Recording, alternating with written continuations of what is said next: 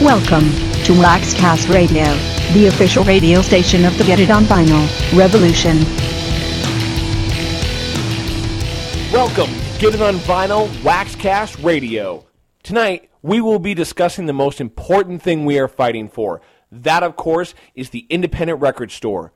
We started this website to be an advocate to the independent record store and do everything in our power to promote them. It's very easy to focus on the doom and gloom of the record store industry. The facts are all out there.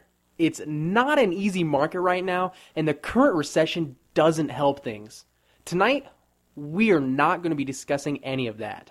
What we will be talking about are the positives of the independent record store and why they are so essential to all communities. Two things are certain when it comes to music retail people will always love music, and they will always have a want for it. From the days of the wax cylinder to iTunes, music has been purchased over several different formats. However, where we obtain the music remained unchanged until the mid 90s. Many will argue that there is no need for record stores. We couldn't disagree more. The digital marketplace is the equivalent of a strip club. Sure, it looks good, but the music sounds like shit, and you can't touch anything. A dollar bill will get you a quick thrill in both places, but you're not taking anything home with you. Here is a list of some of the things that iTunes, no matter how hard they try, will never be able to reproduce. Physical music. All they are selling is a license to play a song. If your computer crashes, is stolen, or unaccessible, your music is gone. Tough shit. If you can't touch it, if you can't see it, it doesn't exist. Sound quality. Try as they may, the digital standard is still selling compressed MP3 crap quality recordings. Sure, there are many offering WAV and lossless files that claim to be able to compete with CD or even vinyl, but as it stands right now, it will take a long time, if ever, to duplicate that technology. Hey Apple, you can keep your keyword search recommendations.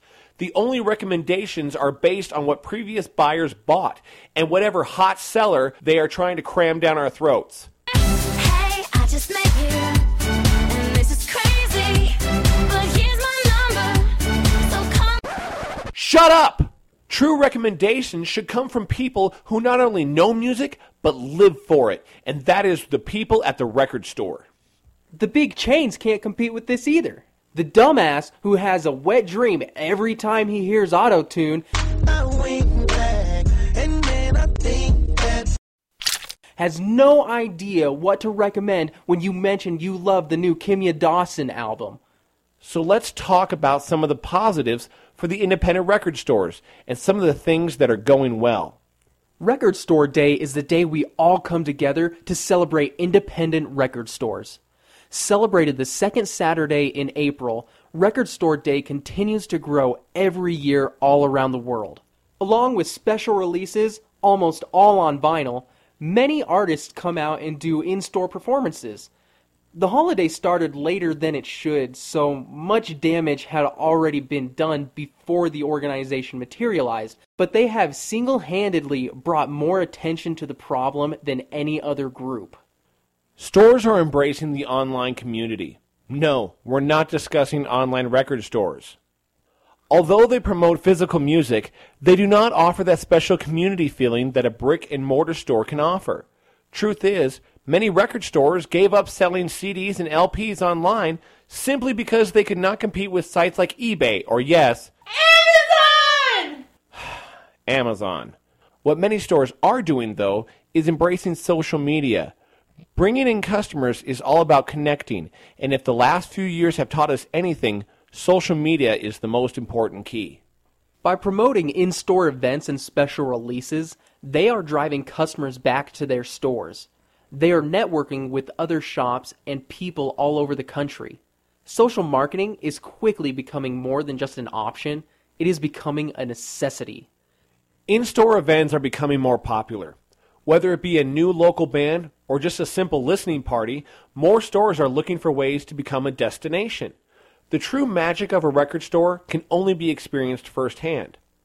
Artists who grew up and love record stores are promoting them again.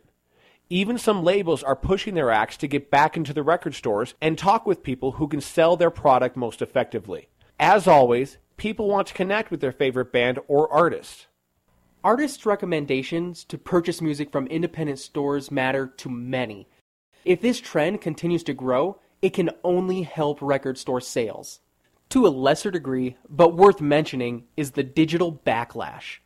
It is amazing to see young people, some who grew up in the digital generation, coming into a record store for the first time. Some are hipsters who are just bucking the trend for the sake of elitism. Some simply love the format. Others, like ourselves, are tired of paying for something that cannot be owned or physically touched. We learned our lesson at the strip club. It may be a small market, but it has more than anything re energized the market for vinyl. It is no doubt that the record store business has changed substantially. There are many factors to blame, and the future is not as bleak as many thought it would be.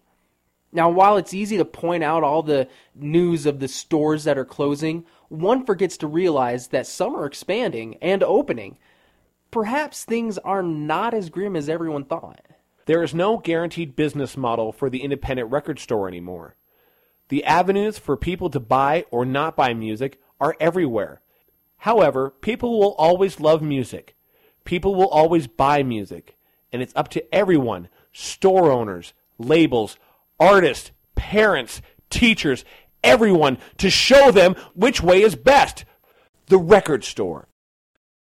Thanks for listening to this week's Waxcast. New Waxcast will be up every week, and of course, you can always access previous Waxcasts through our archive. We want to hear from you. Like what we're doing? Are your panties in a twist and you want to defend your iTunes purchases? Let us have it. Send your comments to side B at getitonvinyl.com. Thank you for being part of the revolution.